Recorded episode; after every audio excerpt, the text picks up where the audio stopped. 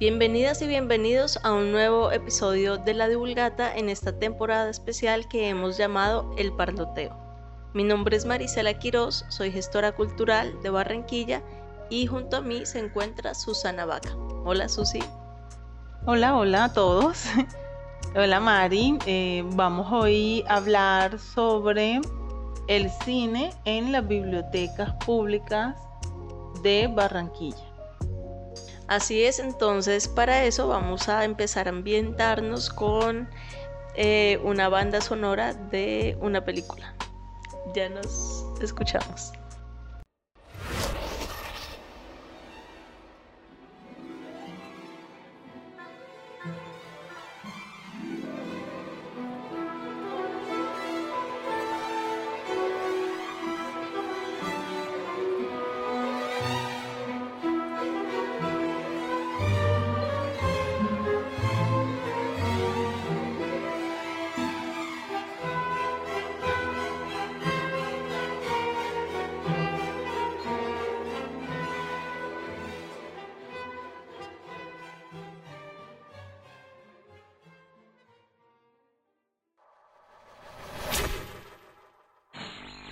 Siguen escuchando La Divulgata. Bueno, Susi, cuéntame para ti, en tu caso, ¿cuándo fue la primera vez que fuiste a cine después de la cuarentena? Todos sabemos que las salas estuvieron cerradas por un buen tiempo, luego empezaron a abrir con aforo limitado, algunas solamente abrieron hasta hace poco, pero bueno, cuéntanos de tu experiencia. Bueno, Mari, yo fui hace poco a cine, fue, bueno, como para el estreno de Sing 2. Mm, fui sin muchas expectativas de la película. De hecho, había olvidado cuánto me había divertido con la primera, ¿sabes? Yo casi no soy muy amiga de los musicales. Entonces tenía como esa prevención de, ay, qué jartera, pero mi hija se la quería ver. Entonces accedí y bueno, me sorprendió gratamente. Fue una experiencia muy, muy bonita. En mi caso, la película que mm, vi después de cuarentena fue El olvido que seremos. Fui con mi madre eh, porque ella, hablando de la lectura, que fue nuestro tema del episodio pasado, ella se había leído el libro y quería ver la adaptación. Entonces fue la primera vez que mm, volví a los cines después de la cuarentena y fue una sensación muy especial. Creo que las salas de cine es uno de los espacios que extrañé durante mm, el confinamiento y la verdad es que me alegra mucho poder volver a las salas de cine. Mari, ¿y a dónde vas a cine normalmente? El lugar a donde más voy es a la Cinemateca del Caribe. Eh, también abrieron relativamente hace poco y me alegra mucho y están presentando muy buenas películas y es mi lugar favorito para, para ir a ver una buena selección audiovisual. Bueno, te cuento que en esta oportunidad del parloteo, eh, el cine estuvo en las bibliotecas y eh, vamos a escuchar a José Cortizos, eh, que fue el encargado de de presentar y profundizar un poco en la construcción de la imagen y la historia con los chicos. Hola Susi, un abrazo gigante para ti, para toda tu familia.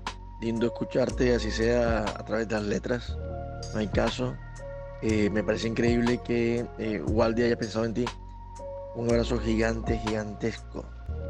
Bueno, mi nombre es José David Cortizos, soy realizador audiovisual, eh, a pesar de que tengo, digamos, otro tipo de especializaciones también.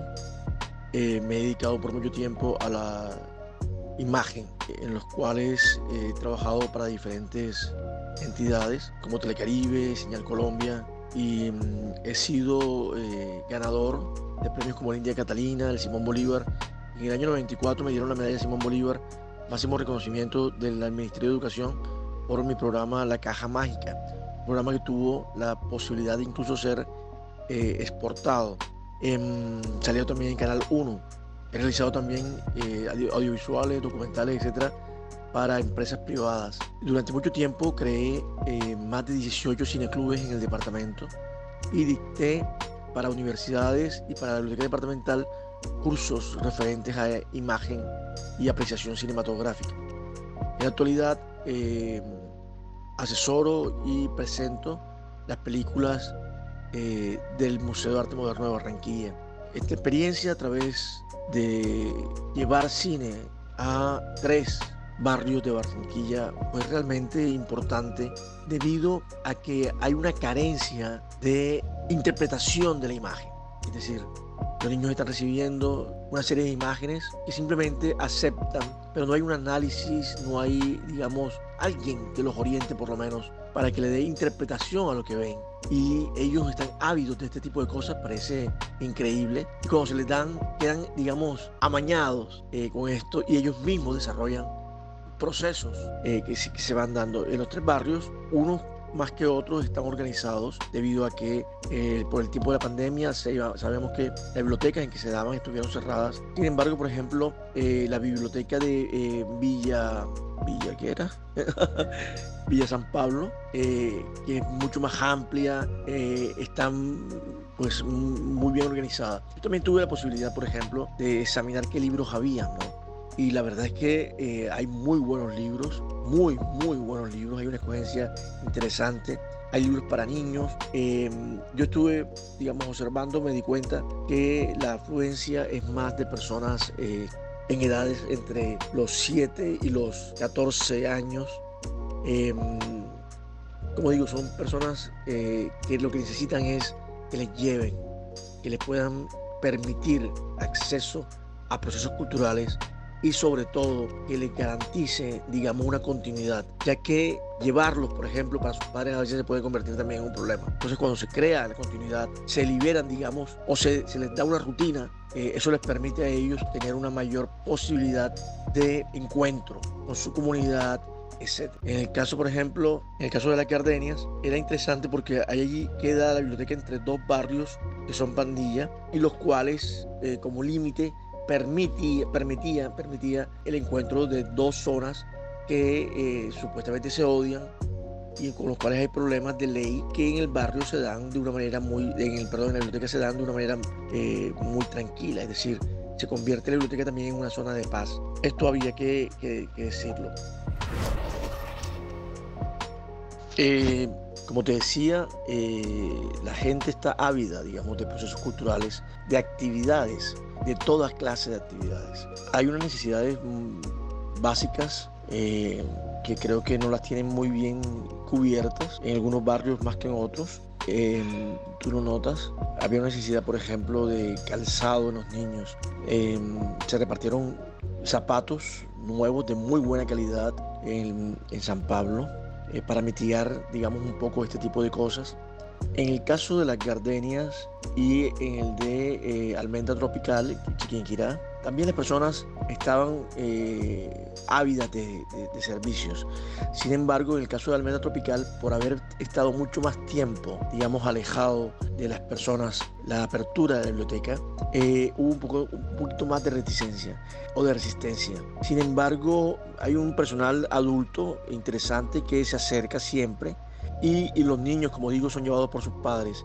Hay algo que, sucede en, el Parque Almendra y es que exactamente por estar situado en un parque, la gente va, digamos, eh, es a otro tipo de servicios, ¿no? Va a un servicio más de deportivo, va más a hacer otro tipo de actividades. Sin embargo, cuando comienzan a asistir a esto, pues quedan amañados. Nosotros tenemos otras fórmulas. La fórmula que yo siempre utilizo es darles algún tipo de eh, estímulo, eh, digamos, gustativo, porque las artes o cualquier experiencia que tengas en la cual involucres la mayor cantidad de sentidos va a ser positiva. Eh, por eso hasta el sexo malo se dice que es bueno. Eh, esto no suena muy bien para un caso, pero es cierto, ¿no? Se da en clases de mercadeo. Entonces, el, el, el, agregarle, digamos, una, una, bolsita de papitas o un, bocadillo o alguna cosa, unas galletas, etcétera, esto hacía que de todos modos eh, la cosa fuese un poco más comunitaria, ¿no? Un poco más de compartir, estar en un momento de amigos. Creo yo que por eso la gente empezó, lógicamente, a tenerle cariño a este tipo de procesos. Sería lamentable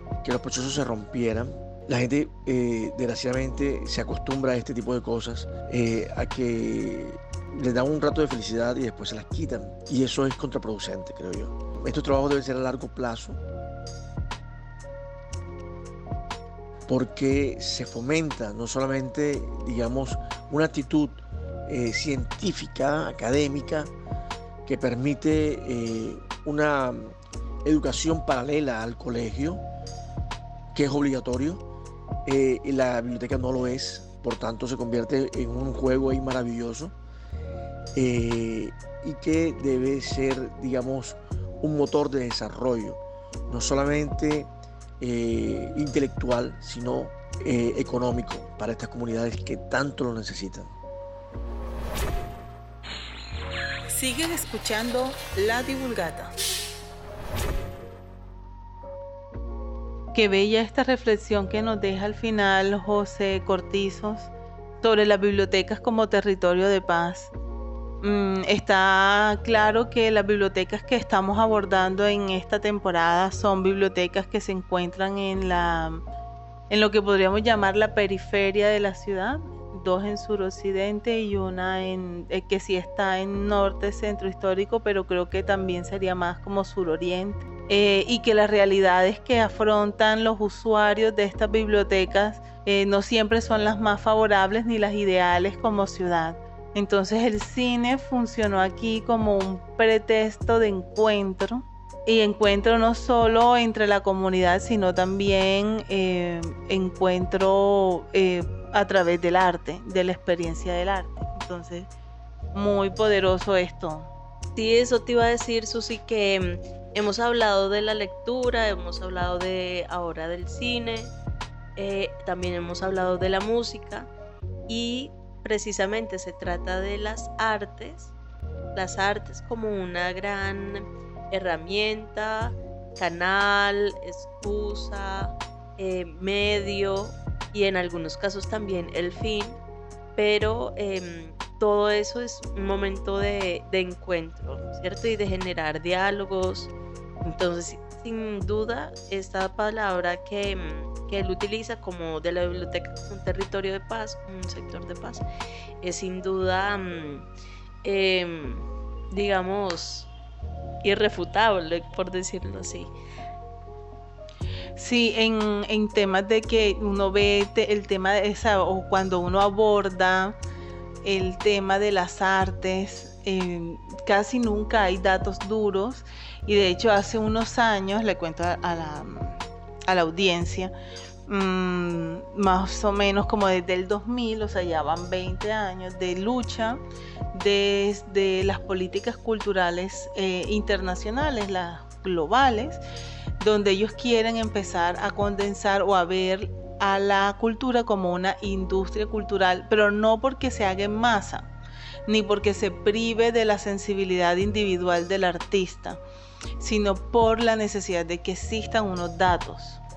¿Sabes? Eh, sobre todo, por ejemplo, y esto empezó una reflexión desde el sector del, cine, que el sector de cine mueve millones y millones de pesos. Eh, y que además es un ecosistema completo de acción para generar eh, una pieza. Entonces sé que por acá tienes unos datos que nos ayudarían como a entender la dimensión del aporte del cine tanto al ecosistema natural porque se conecta con las otras artes, con la fotografía, se conecta con la música, se conecta con, eh, el, vestuario, con el montaje, los actores, pero también se conecta con eh, nuestra economía. Entonces, eh, tírame los datos, Mari.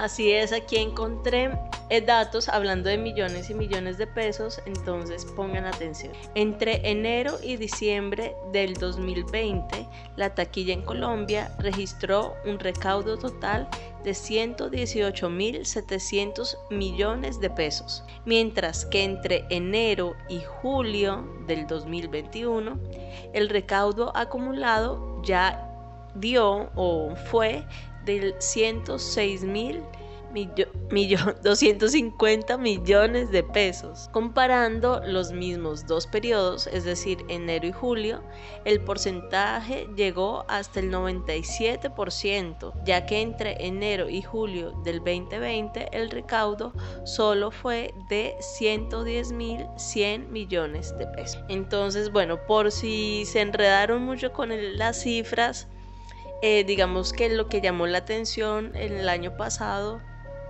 es que de, digamos en el primer semestre del año se recaudó una cifra muy significativa y casi casi tanto como la cifra anual del 2020 que fue sabemos el año de la, de la pandemia o de cuarentena.